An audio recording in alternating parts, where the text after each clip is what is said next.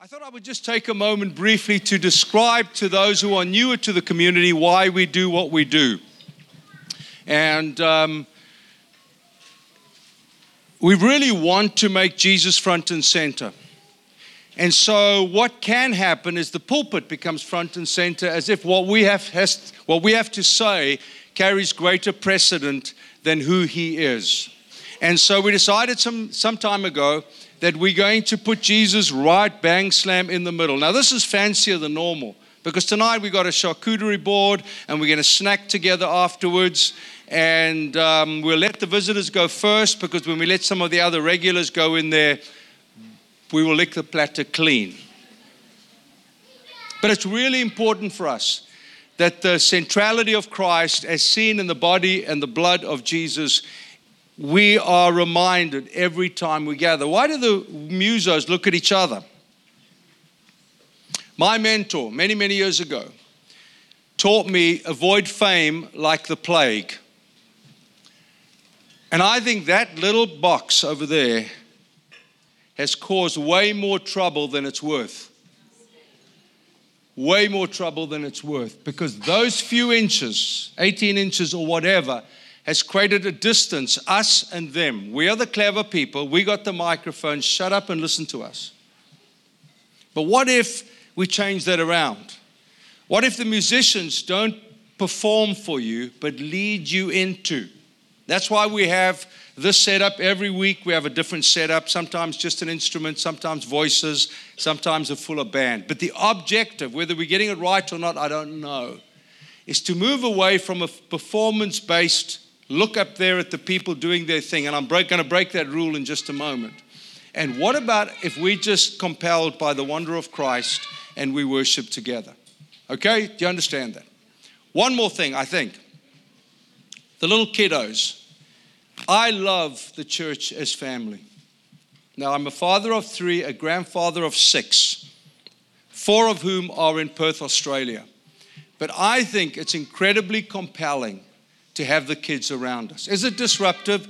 Yes. Do they screech in the most inappropriate moment? Yes. What is the alternative? The message we send them is this is an adult thing. Will all the kids please get out? Now, when we uh, open up the scriptures, we do have a little space and they have a great time over there, but we want them to see dad and mom worshiping.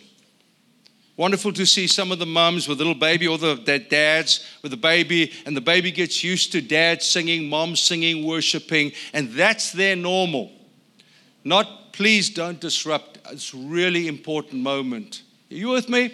So if it is a little awkward, if it's a little loud sometimes, and it does, we might gently whisper to a parent, maybe just step aside with your kid until it's a bit quieter. But that is far secondary to the fact we want our kids. You know, I, I was in Canada preaching some years ago, and uh, at the end of the meeting, this really good looking young guy, he was a videographer.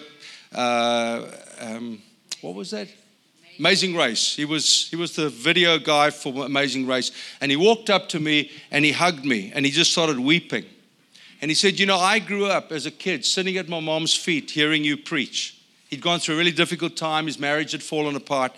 And uh, he hugged me and he said, When I heard your voice, I knew that it was going to be okay. There's something powerful about having the kids amongst us, even if it's a little disruptive. So, We've got Jesus front and center. We have got the worship people looking toward each other, inviting us into a space of worship. We've got the kids with us, which is a little disruptive for sure, and we accept that. What are we going to do tonight for the, the rest of our time? Well, we've got a, um, a very dear friend in the house. And so we decided rather than have a sermon, and sermons are wonderful and we love it, and we're in the middle of a story around origin, the first six chapters of the book of Acts. Rob and I said, why don't I just interview him? So I'm going to introduce him to him in a moment. But because the space is limited, okay, now I'm going to let you vote. Should we bring the chairs in here and we sit here and do it? Or should we go up the 18 inches and become something else? All right, hold it, hold it. We're going to vote because we know it's not in the Bible, but it's a dang good idea. How many of you think we should put the two chairs down here and do it from here? All right, keep your hands high. Be proud to be democratic. All right, how many of you think you'll see better if we sit up there? Rob, we famous tonight. This, this is our moment right here. Any moment. So, you with me? Is that good? And then we'll land together around the table, and I'll tell you how that's going to happen. Ladies and gentlemen, Rob Hutton.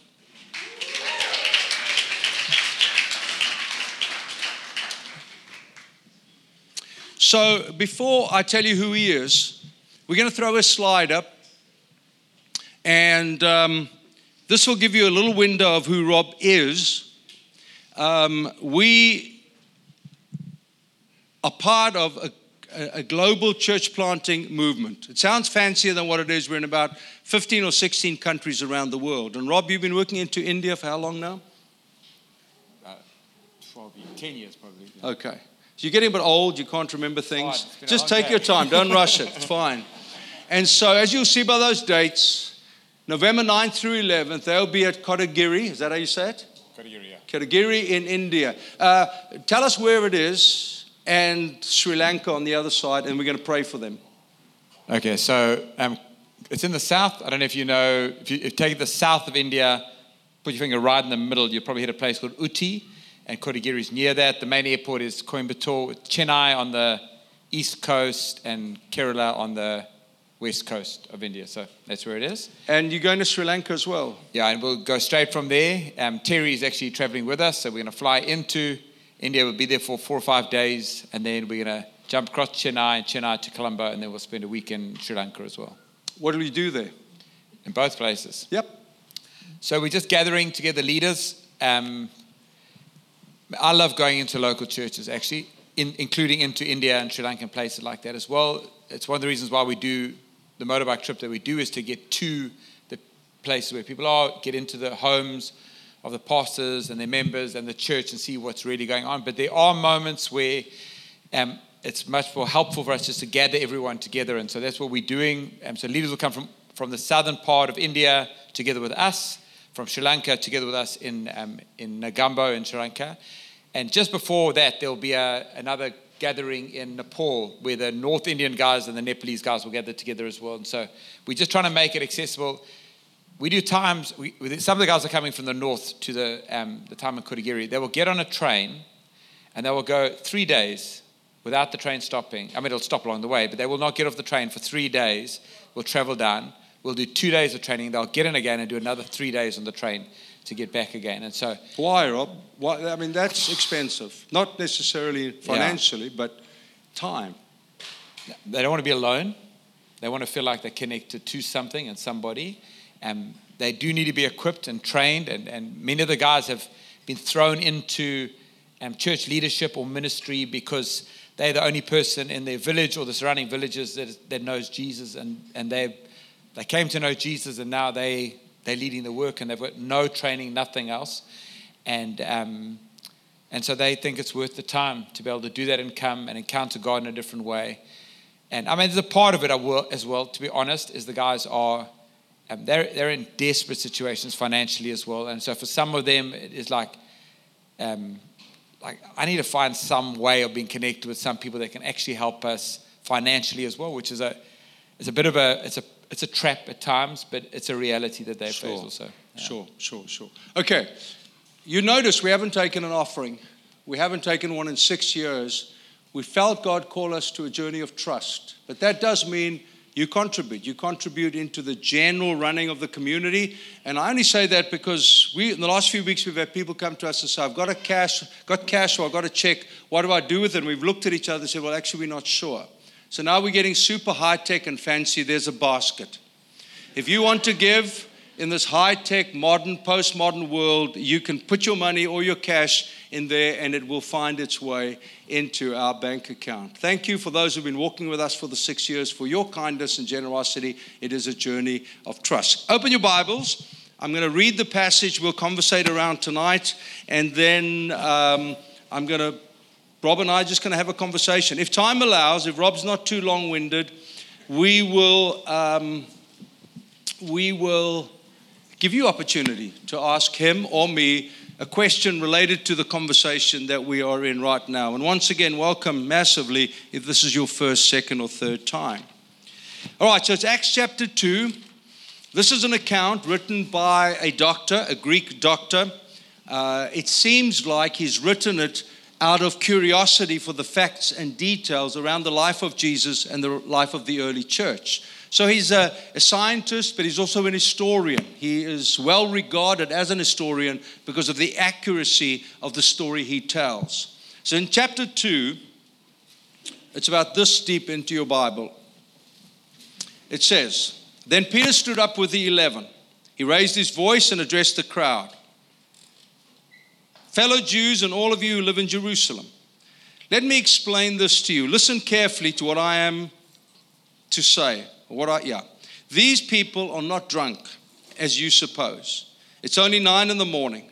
No, this is not what sorry, this is what was spoken by the prophet Joel. In the last days, God says, I will pour out my spirit on all people. Your sons and daughters will prophesy. Your young men will see visions. Your old men will dream dreams, even of your servants, both men and women, men and women, men and women. I will pour out my spirit in those days, and they will prophesy. I will show wonders in the heavens above and signs on the earth below, and blood and fire and billows of smoke. The sun will be turned to darkness, the moon to blood before the coming of the great and glorious day of the Lord, and everyone who calls on the name of the Lord will be saved. Lots of big, big God ideas in there. Rob, take a moment with us and just give us a quick little cameo um, of your story. Where did you study? What did you study? And how did God invite you into a bigger adventure?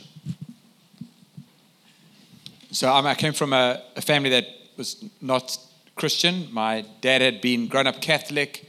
He had divorced his first wife, and when that happened, he was kicked out the church and uh, met my mom. And then, obviously, out of their exuberant love, I came along. And uh, so I grew up in this unchurched environment, never went to church.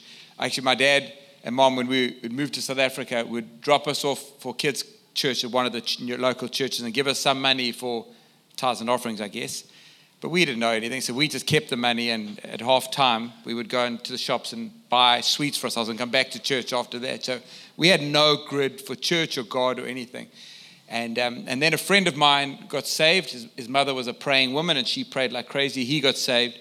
And it was really through that that at school I came to, um, to meet the Lord.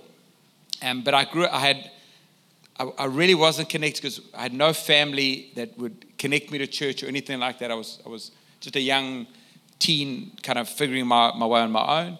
And um, I knew I loved Jesus. That I knew from the beginning. I've loved him since I was 13 years old. I don't think I've ever stopped loving him in all of my backwards and forwards. But um, there was a, a, guy that arrived at our school the one day. He was cool. He had a, a suit on. He came walking under his tie like this. He was, he was, it was a careers day. Took his jacket off and put on the thing. Spoke about how he just his girlfriend was late because of his girlfriend. Sorry about that. And threw his BMW keys on the table. And I thought, I want to be him. That, that's my goal. And I want his girlfriend. I want his car. I want his suit. I want, I want all of that. And that was, and so I set out to study to be an accountant, to make money, and to, to pursue that, and kind of just that, that became without anything bigger in my mind. That became the biggest thing, you know. and then somewhere along the way, um, well, Linda and I, we've been dating at the time. Linda's my wife the front here. Won't you stand for a second, babe? I'm only joking. Cool. And, and um, you think that fan's big. Linda's my biggest fan. Oh. Uh, I, I mean, look at trying to fit it in somewhere. And, um, and there was a guy that we approached to marry us. We needed a pastor, and um, he, he was not unbelievably gifted, but he was an unbelievably loving man and he just loved us back in back into the kingdom. And along the way, I went from we went from a couple that were not interested at all in what was going on in church and in life. We, in fact, one of our, the first leaders meetings, we, this guy invited us. This pastor was Gerald Cilliers, invited us to this um, to this leaders meeting. I mean, I'm backslidden at this point. I'm still going out and drinking and getting and drinking, and um, and he invites us along and he says, Tell us what your dream is. And, um, and so the guys kind of going around talking about their dreams. And the couple next to us said their dream was to become missionaries. And I literally leaned over to Linda and said, This is a cult. We better get out of here. Like the thought that God would be at the center of your story seemed inconceivable. There I had my God box, and that's where he fitted. Um, slightly embarrassed to say that when I got to sharing what our dreams were, um, mine Linda's, can I tell them yours, baby? Linda's was to marry me, obviously. now, Linda's dream was to go to Disneyland. That's a life dream, mate. That's a life goal, yeah. And my dream was to go to the Soccer World Cup in France in 98. So, so, so when God did grip our hearts, when He gripped us, like we knew this was not something inside of us. This is not what we had wanted, what, what we desired in any way. But, but it was like we just, somewhere along the line, we just crossed over from God being in a box to God being out of a box and being God over all of those things. And so it became apparent to us at that point that God had called us to ministry at some point, and um, we just began to take every opportunity. When, whenever when I'd go for training at my company for, for speaking or presenting, I knew I was being trained to preach. You know, everything that was happening for me was a preparation for what was to come later on. And actually, if, if, if I'd had my way, I would have left business five years before. It, it, was, it felt like God dragged it on forever. And, um, and then I came to ministry, and I wish you'd kind of prepped me for another five so, or 10 years. So you became an accountant, yeah. you became a chartered accountant, you worked for Deloitte, yeah. you became a partner at Deloitte. I mean, you are fast track to serious money, some good shekels, and. Uh, no, that's all right. So now the kids are quiet. We won't mention who it is, Wendy. Um, and so, I mean, you, you, you had a life crafted for you, and there's nothing wrong with that life, but that was the life crafted. What interrupted that? Well, Linda was a psychologist as well, so she probably would have made more money than me. Who knows along the way? She gave that up as well to be part of ministry. Um, you know, it doesn't feel like I gave up anything. I mean this honestly. Like anybody can study to be almost anything if you put the time and the effort in. So it, it was just, you know, it was a thing, and and you know when when I was working and, and I felt the call to ministry, it felt like you know, is it Rachel? I was take the Rebecca when he's when he's got um, Jacob and Esau. Rebecca's got Jacob and Esau in her. After that's how I remember it. Isaac take the Rebecca. It's got Jacob and Esau in a, in a womb, and they're wrestling together like this. And that's what it felt like for me. I felt like there were two kingdoms wrestling inside of me. I, I loved the work that I did. I loved the environment I worked in, and I and I would have given myself to that, and and I wanted to build something and do it well. But there was this other kingdom, the kingdom of God, and um, you know, I mentioned when we were at the um, SoCal collective that I came to a, a gathering of leaders, and um, a, a, friend of ours, well, a friend of Chris's, I knew him, but um, a guy called Dudley stood up and spoke about, he just spoke about the gospel to the nations. And I'd never heard this. For me, church was what you did on a Sunday, and you brought your, you know, your, I'd learned that actually now you give the tithe to the church, you don't go buy sweets with it. Um, candy. And, yeah, candy. Yeah. And so you, um, I, I, but I figured it was just the church. It was the church had its box, and in the same way that I'd begun to see God had to be taken out of the box, and He's either God or He's not God. I saw the church either had to be the church or it wasn't the church, and the church isn't some insignificant thing that just happens on a Sunday. It is, it is the hope of the world. It's, it's the most transformative agent in the world. And when I when I saw this, I realized that this kingdom, like the, the call upon my life had to be satisfied. I, I just, it, it, just took its place. And, um, and yeah, I was, I was saying this morning, when, when one of the other churches we were at this morning, just like when I look around the world today and I see the brokenness, you know, I, we get to go to some really unbelievably broken places. And the, and the injustice that prevails doesn't lead to you paying higher gas prices. Um, it literally leads to people dying. It leads to children being trafficked. It leads to families being broken up. It leads to generations being disrupted irre- irrevocably. And, um, and the only thing that can change that is the gospel. I'm absolutely persuaded of that. I, I've, I've I, honestly, I've, I've, thought like, like, uh, like I come from South Africa. It's a country that's in a, it's in a spiral that, that desperately needs intervention. And when the last um, president came in, I thought, like, this guy is going to bring it around, you know. And over the last period of his term, I've realized it's got so far now, no man can fix this. And uh, God, if you don't come, and He's not going to come like and just, I mean, I can do whatever He wants, but like just put in a Nebuchadnezzar that kind of get it done. I, I believe it's got to be the gospel that the, the wine that I spoke about that just begins to flow over the nation. And so that began to grip my heart in a way that I just like, what could I do, you know? And so, and then for me, I mean, actually, when I just before I came into ministry, I got offered a promotion within the company, which was a promotion I wanted. It was it was exciting. It was a, a division, quite a successful division within the company, and uh, I would have had to really learn a whole lot of new stuff, which was which was cool. I was keen to do that, and um, and I, and and then I, so I went to go seek God's face because I knew if I did this, I would have to give two years to it. So I really went. I prayed. I prayed. I went to go see the guy that was pastoring, leading me at the time. I said, What do you think? Because he was the one that would call me, and he said, I don't know. I've got no answer for you. I thought, You're useless. I went to go pray again. Linda didn't know the answer. Nobody knew the answer. I was praying, praying. And eventually, one day, like close to where I've got to get the decision, I read that scripture in Matthew where Jesus tells a parable about the man that finds a treasure in the field.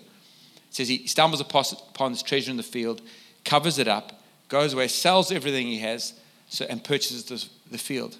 And, and I, I know what that text obviously is teaching, but the, the word to me that day was that the calling, the call of ministry was my treasure in the field. And nothing must get in the way of that. And I went to the, the guy um, that was heading the company up, and I said to him, Look, I can't take the promotion. He was a Christian guy, a strong Christian. He led worship in his church. He was so cross with me, man. He was like, he was, he was like, I don't think he ever spoke to me again after that. Like, he was so angry with me for turning that down and choosing ministry, which did come within the next six months.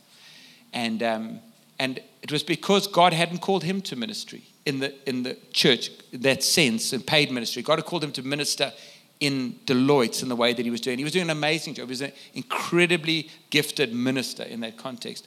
But, he, but my call was to this, and, um, and there was nothing we could do. And, and Linda graciously, one day, we were like resting through the whole thing because Linda had I mean, she had married an accountant, a chartered accountant, and we were going to build our life together in a certain way. And God gripped us in the middle of it. And it was, it was obviously a wrestle for Linda as well. And one day she just said to me, she said, Do whatever God tells you to do.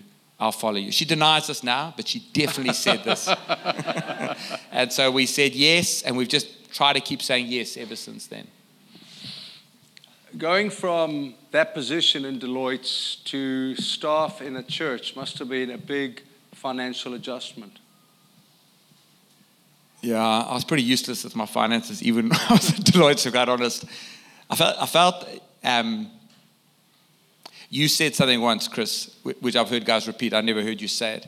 But we won't be rich, but we'll do the things that rich people do. And um, I think that's what ministry life has been like. I'm looking at the set of drums here. And um, my daughter's sitting over there, Hannah. Hello, Hannah. um, and uh, her brother Matthew was from a very young age was this gifted little drummer, you know. Um, he just drummed on everything. And um, so one day when he was about nine years old, um, we had this amazing situation where well, it's a whole testimony, but we led this one, I led this one lady to the Lord. Her husband was dying of cancer, and I led her to the Lord at his bedside like this. And she came to the church. She was filled with the Spirit. Like it was just transformative for her, just an amazing thing. And one day she phones Linda and says to Linda, Listen, I was a drummer. I'm not going to drum anymore. Do you want these drums? Or do you know anybody that wants these drums? And so, I don't know, I'm about as musical as a piece of wood. But, um, but it was a Yamaha set of drums. Apparently, it was a good set of drums, whatever. And so they, um, they gave them to us, and I, we brought them home, and I, we took them down to this room that we had, and we set them up down there for Matthew to play on. And Matthew I've got the video of him first time on those drums, playing away at these drums like this. And he would he played those drums to death until we had to throw them away. They were completely ruined. But as we walked up from that room with that set of drums heading set out there, I said to him, You know, my boy, if I was still at Deloitte's, I wouldn't buy you this set of drums. Oh, this is too extravagant. I would, I would not spend this amount of money on a nine year old boy. This is the kingdom of God. And, and God has been like that the whole way through. Like, whatever sense that we have um, had to give up, and it doesn't feel like anything. It, it, it, genuinely doesn't. There's no sense. Honestly, I don't think there's any days that we sit and we wonder, like, what would. I mean, maybe there probably are. That would be a bit of a lie. There are one or two days, but few in the in the 25 years or something we've been in ministry that we've seriously thought, and what would life have, life have been like if we'd done that? God has been He's been too generous and too kind to us in all the years, and um, so and actually, to quite honest, learning to steward my money after I left um, Deloitte's was I, was I, was probably doing better with the finances than you. It was a, it was a massive cut, but it didn't. I didn't feel it in that sense, you know. So you led a small church, smaller church in Durban, South Africa. Then you moved to Dubai to take on the leadership of that church. What was the transition like for you guys from Durban, familiar culture, although you weren't born in South Africa, familiar culture, into Dubai, the Middle East, the kind of engine room uh, focus of so much of global action? Yeah. Um, well, we knew God had called us, which was massively helpful. I, when the guy that invited us over phoned me and, and he was talking to me on the phone about coming over, before he'd even had a chance to ask me, I had these thoughts going through my mind. We'll have to rent out the house and sell the car. I knew God had spoken. So when he asked, I actually already knew the, what the answer was, but I'm a good Christian, so I said, I'll pray about it, even though I already knew the answer. And so I went away for two days to pray. And uh, Linda's, I phoned Linda after the first day. I said, I'm, I'm not hearing anything. And she said, because God's already spoken. like, we know we're going, so just get back here and let's go, you know. And so, and so I went with a wife that was full of faith. And our kids were uh, 11, 9, and 6, so they were young enough to make the move relatively easy. And we knew God had called us, and we just, from day one, we made the decision we were going to call that home. So South Africa was South Africa. When we traveled to South Africa, we traveled to South Africa. When we traveled back, we were traveling home. And we, we, that's what we, we did. And we just made that decision in our minds. We were not, we, we were not missionaries. Like, I mean, um, I had this chat with the guys at Mogaday. Like, I say things that offend people, so don't get offended, okay? Just assume that I'm joking if it offends you, okay? And just, just take it as a joke. But, um, but the idea that we go, um, like we get selected from all the people to go and we kind of represent them to go do something in a foreign land and then come back again. I just don't see that in scripture. I see guys carrying the gospel and establishing gospel communities where that's what I see in the Bible, and, and I don't know why we would not do that. And so we went to be a part of a gospel community in a foreign land. If God moves us to India, we'd be want to want to be part of a gospel community. I would never want to use the word missionary for what we're doing, as if this was some some temporary place or or something other than what God had called me to. And I think like so even if God calls you to some crazy context within America that's so different to where you're from, like even the language, I'm a missionary from here to there. No, no. You, you go there, you're going there to live there. You, you want to incarnate in that place and plant a community. And so that was our mindset from the beginning. Um, I've never done anything as hard as um, transitioning that church um, and, and that, that leadership change. The first, it took us, I think it took us four years before we could preach into the community where people would, felt like they trusted us. There was so much stuff going on. Um, and I was, um, I'm not saying I'm unbelievably bright now, but I was really stupid. I was uh, young and zealous. I wasn't that young actually, but I was. I compared to you guys. I was young. You probably think I'm. Yeah, you're a really old man. How old was I? I was 41. But that's young. Okay, 41 is really young. Believe me. Hey, Chris. I remember those days. and uh, and there were times where I felt like I look back now and I go, man, I would do it differently. But I think God chose me because I was stupid. Do you know what I mean? Genuine, I mean this. I think God thought, I need somebody that's a bit rough, a little bit, un- a bit stupid, that will do some of the things that need to be done. And it's not that God allowed me to get away with sin stuff. Like, like when, if I was too harsh or unkind, God dealt with those things. But uh, like He, one of the things we think is like, I need to be an incredibly gifted leader to go into that context. God actually sometimes wants your stupidity in that context, your lack of experience, your, your zeal that's greater than your wisdom almost in a situation, because He can't use somebody who's thinking too much and is too experienced to break through there. He needs somebody that's, that's just willing to take the sword and start swinging in the middle of the lentil field and will not move until such time as there's nobody left coming to them. And, and I kind of felt like that the first couple of years. I felt like I, I, I don't I've got a, I don't have nervous breakdowns. Honestly, I don't think I'm wired for that kind of thing. Just, that's not, I don't legitimately recognize that in other people's lives. It's just not me. And, but after the first year, um, I think I got, I came as close as I possibly could to something like that. It was just so overwhelming, all the battles. But, um, but like I said, we were too stupid to know better, and so we just kept going. And, and now we have um, the best church in the world. I mean, your, your church is good, but if you really want to see an amazing church, you've got to come to the How Dubai. many nationalities on your church? I- I've no idea. I, I don't think it would be wrong to say 40 different nationalities. And I don't mean like, like somebody that's got a Filipino heritage and now they, I mean, th- these are people who, their family is still in the Philippines and they're here, or Nigeria, or Ghana, or um, Colombia, or we have 40 different nationalities. It is an unbelievably diverse church. It is like, I, sit there, and we didn't do it, but I sit there in absolute awe of the diversity of the church. It's just crazy. Remembering people's names is an is a absolute nightmare. I know. I know, Fred. Um, all right, let's move to the passage because I think it'll, it'll add to your story. It says right there in the first verse is that Peter stood up with the 11. It's an incredible picture uh, of team because no one appointed Peter as the spokesman. Yet in that moment, the hand of God seems to be on him, and the other 11 apostles, including Matthias, stand up with him. They back him, they believe in him.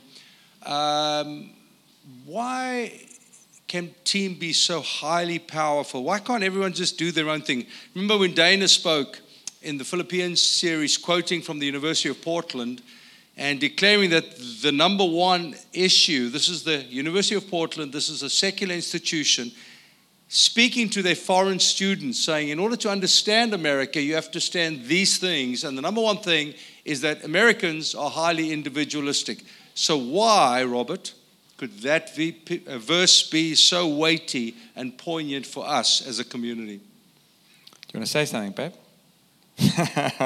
Come on, Lynn. Come on. she knows I'm just teasing her. Um, you know, we, we did this. I don't know if you guys have heard of something called Strength Finders. It's just one of those things that people do. To, um, and I've always known, I've always said, like, um, it's good to have people around you that have different strengths. What I really mean is my strengths are the best, and if everyone was more like me, everything would go so much better. That's what I really mean. So when you hear me saying, I like the fact that you're different to me, what I'm really saying is, but you can change and you can become like me, and wow, we're going to move together incredibly. And of course, you think that way because that's how you wired. It's the lens that you look through. The whole world, you see the world through this lens that is.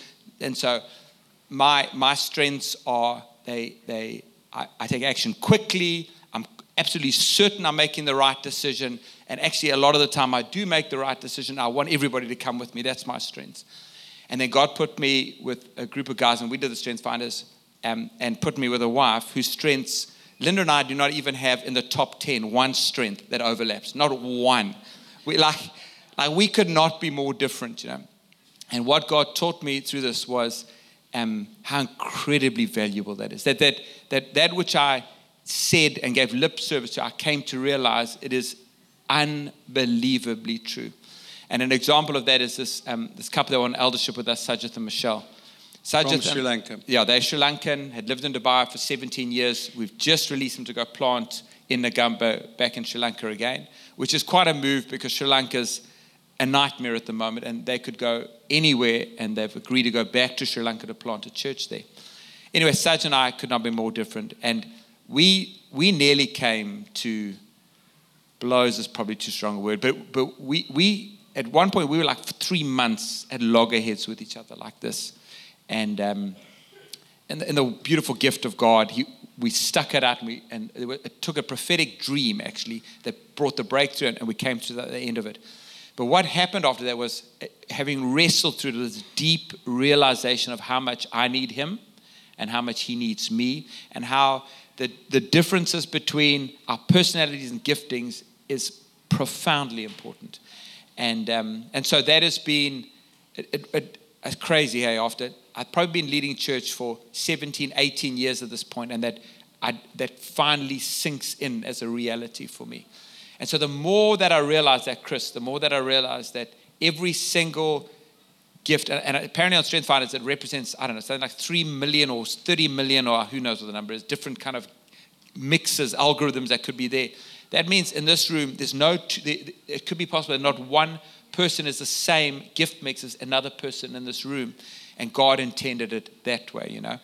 And so, so I think that's the plan of God and the purpose of God. Um, it doesn't mean that everybody has to have the same kind of gifting, but it does mean, especially for somebody with my kind of gifting, that I've got to leave room for other giftings to come through. And that's what we see happening in the book of Acts. As, as, it moves forward, Peter fades out of Jerusalem and James begins to rise, and you see his role being, and being filled by others. Yeah. Beautiful. For my part, there are many reasons why I love community. Even at this stage of my life where I've done the hard yards, 40 years of ministry, Meryl and I, I think, could justifiably say, you know what? We've done community. We don't need community. We've, we've, we've put our time in. But I just love the joy of being knitted together with other men and women, creating an ecosystem where people can flourish, where people can uh, see themselves in a, in a fuller way and, a more compelling way. Rob, let's move quickly because time is never a friend. Um, what happened here is that Peter quotes Joel, and Joel speaks about an outpouring of the Holy Spirit. Uh, talk to us a little bit about the outpouring of the Holy Spirit as you've seen it in different moments of your life. I mean, I, I think there's probably no area of scripture that's more clear that something is taking place here and more unclear is exactly what it is that's taking place, you know. And so we like clarity, and so we, we like doctrinal statements that can line up. And, you know, I had an accounting background, so I fully relate to this thing. Just give me bullet points so that I can figure out what's going on. Um, you know, do we receive the Holy Spirit when we're born again? And that, that subsequent, is there a subsequent moment where we're filled with the Holy Spirit? What does that mean? and How does it um, and so we need, we need to approach this with a certain sense of humility, but with a sense of hunger as well. And when, you know, when I, when I read this, you see something profound has taken place. Yeah, there is, there is a shift. This, I mean, they speak about this is the birth of the church that's taking place. Yeah. And um, I love that Peter, when he quotes the scripture from Joel, he changes it a little bit. When, you know, when Joel speaks, he says, and afterwards God will pour out his spirit. And he says, Peter changes and says, and in the last days. And he's saying, these are the last days. These are the days when the Spirit of God is poured out. And the purpose of the Spirit of God being poured out is to lead us to the end of the last days, which is the return of Jesus Christ. And then that line where it says, everybody who calls upon the name of the Lord. And this gospel mandate that God has given us, and, and he goes on to explain, because in Joel, when he says, call upon the name of the Lord, it would have been Yahweh, because, but he's showing that the name of the Lord here is actually Jesus. He goes on in the verse that followed to point out that Jesus is the Lord, testified to by the fact that he was resurrected and the fact that he poured out the Holy Spirit. But this gospel mandate we have, we cannot do without the Holy Spirit and without the outpouring of the Holy Spirit, the, the infilling, the empowering of the Holy Spirit. And so I don't, I don't know what your theology is about when the Holy Spirit comes in to fill you, but I think there should be a hunger for the Holy Spirit to have his space in our lives. Like there should just be this God, I see this and I want this. And I think you know, one of the things we, we try and seek is like, God, have more room in our meetings. And it's not easy because, like, I mean, uh, we can see the clock over there ticking away. We know you guys are not going to sit all night long for us just to jabber on. Or if we end this time and now we say, okay, now we're going to make room for the Holy Spirit to move and we spend two hours. I'm a church leader. I understand that thing. We have back to back meetings. We've got to end the one meeting. Otherwise, there's going to be no car park spaces for the next guys to come into. So, how do you leave room for the Holy Spirit in your meetings and in your life? And um, I remember one year saying to God, God, we don't have enough deliverances in church. Do you know what I mean? Like, like I read when I read the scripture, I see that there were demons that were cast out. And I said, God, like, like what? We want more. Careful. I'm telling you, I prayed that prayer at the beginning of January. By the end of January, we had this one meeting, and this woman just starts screaming in the corner and rolling around on the ground like this. And, um, and we just walked over, we just prayed for her, we just dealt with that demonic manifestation, set her free from the thing. And in my years of ministry, I've seen God um, move powerfully to overcome the demonic. And, and, and obviously, in the place that I work into, it's just more seen more, I guess.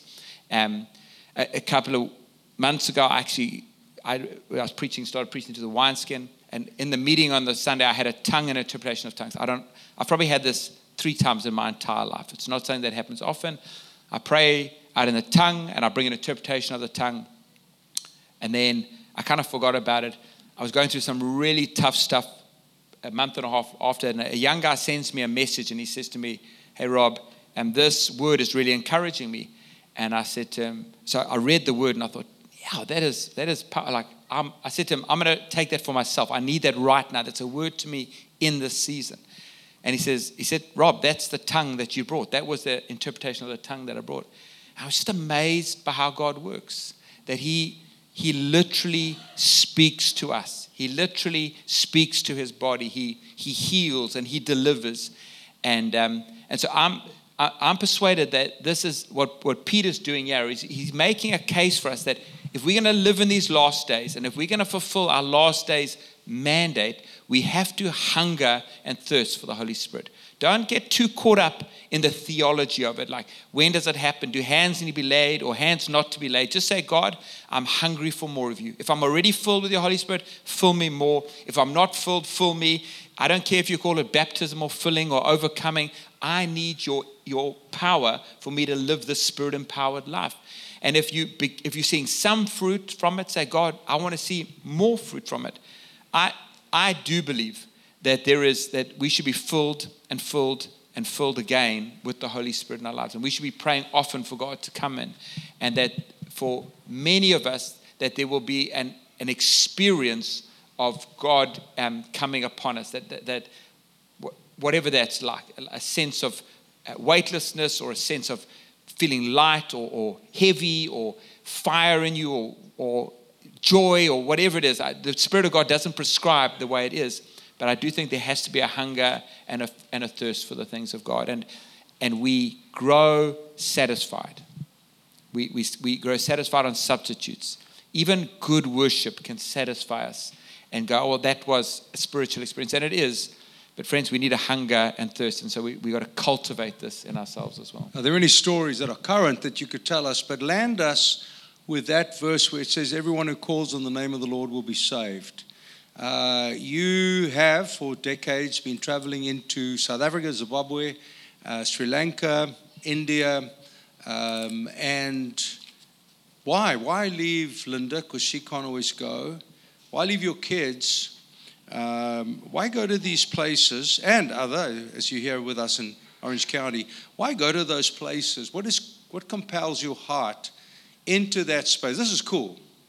But to go into some of the villages you go into, um, um, I remember telling the story of uh, the Land Rovers, the Land Cruisers. They were going to some highly remote village in, in uh, Zimbabwe, and the one Land Cruiser got stuck, if, my, if I got the story right, correct me if I'm wrong, in the middle of the river, and you had to get someone to stand on the roof of one of the Land Rovers to look for crocs while the others, while the guys were getting in there to be able to pull the Land Cruiser out. So why do all that stuff?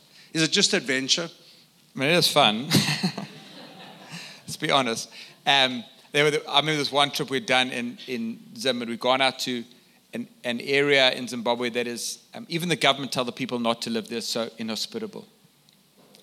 And um, we had traveled all day. And I traveled with a friend of mine in his vehicle, and he said it had an aircon, but it was like there was somebody in the dashboard blowing like this. there was AC. It was 40 Celsius. It was smoking hot. We were dying. Um, the road, I've never seen a road like this. In all my years of going, it was literally you'd go down into some holes where they were deeper than the car and have to come out of them again like this and just rough like this. We rode, we drove for eight hours that day to get there. We got there in the evening. They fed us cow stomach and um, which actually was really quite nice, actually, as it turned out. Who knew? And, uh, but I'm, I'm so tired. I've got to walk now to go preach. It's so dark. You can't see your hand here. I'm going to walk to preach. There's big spiders like this big running around in the sand like this. And I said, God, why am I here? I mean, genuinely, I mean, I'm, I'm not, I'm not, like, why? I have nothing to give. I'm so tired. What can I say?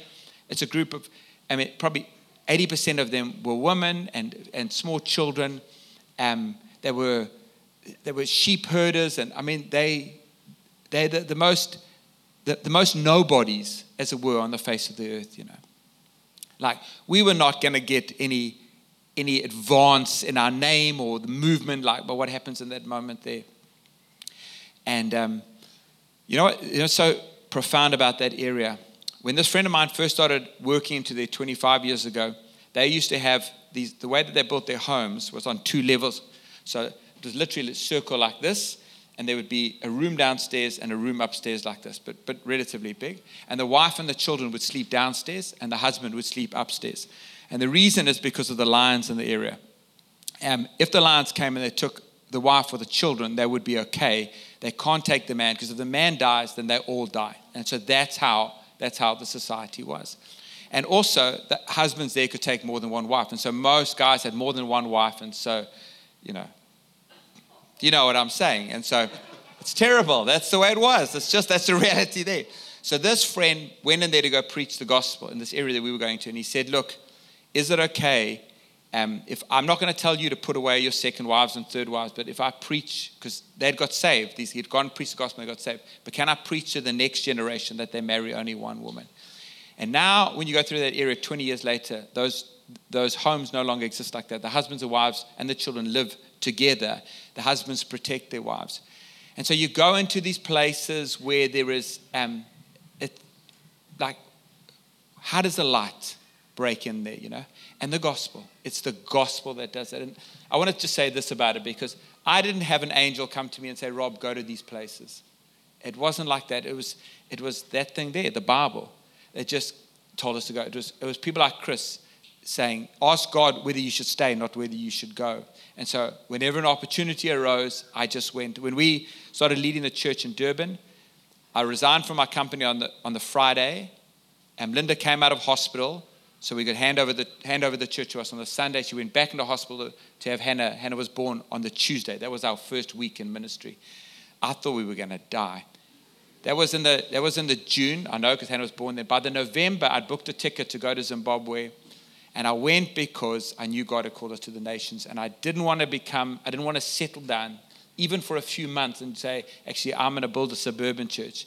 I want to build a church that's going to take people to the nations. So we took we went four or five times a year with our car. We would load people into our car and we would drive two days to Zimbabwe and minister for the weekend and drive two days back again. And we did that four or five times a year for the, the nine years that we led that church. And so it's actually just obedience to the command to go. And stop. This is the part where if you've offended, you just take it as a joke, okay? Stop asking God whether you should go and start going. Do you know what I mean? Just like, like pick a place pick a time, pick a team, and go and get in there. And, and, and if it doesn't work out, um, come back and see Chris, and he'll give you your money back. Okay, so it's a guarantee. Would you pray for us? Sure. Pray for us, Rob. Yeah, let me say one more thing before I pray. Oh. I never do that. Yeah, yeah. I never so, say one more thing. So somebody said to us this week, and I mentioned this out, um, one of the other pastors said, Hey, Rob, you, you, you intimidated me. You intimidated me because of what you do, you know. And then somebody else said the same thing to us. Um, partly because I've got big eyebrows and it, it comes, it's a bit scary or whatever. And partly because people think that um, I must be some weird aberration to do the things that, that, that I do. You know, it says in James that Elijah is, is, was an ordinary man. Now, if Elijah was in this room, I could understand us being intimidated. If Elijah is ordinary, then nobody could be more ordinary than I am, or Linda is, or we are here. No, there's nothing that I do, honestly, that I think to myself, wow, like that's, that's superhuman. It is, it is, it's, there's nothing I do that honestly, and I mean this with absolute integrity, you couldn't do. I mean that. There's nothing that I do to, I get an aeroplane, I sit in economy class. I fly there. I stay places. I hug people. I sit down and eat food with them. I talk to them. I encourage them. I go into their homes. I take people with me. You can do those things. That's what, that's what this gospel adventure is. And so I want to pray for all of us ordinary folk. And so maybe just for a moment, if you are ordinary, you could just stand with me and I'm going to pray and um, see who stays seated. Okay, those are the X Men amongst us. Father, I, I stand together with Linda, with Chris and Merrill, with this um, group of men and women, many of whom are our friends, Lord God, and some that we don't yet know. And I pray that uh, what we see in that passage of scripture from Acts chapter 2, that Peter stood up with the 11, that as we stood up, as we stand up together today, Lord God, that as you took those 11 and you scattered them across the face of the known world, Lord God, ordinary men empowered by your Holy Spirit, and you sent them out, Lord God, that Father, that same um, spirit of Christ, the, the great apostle, would come upon us afresh in this time.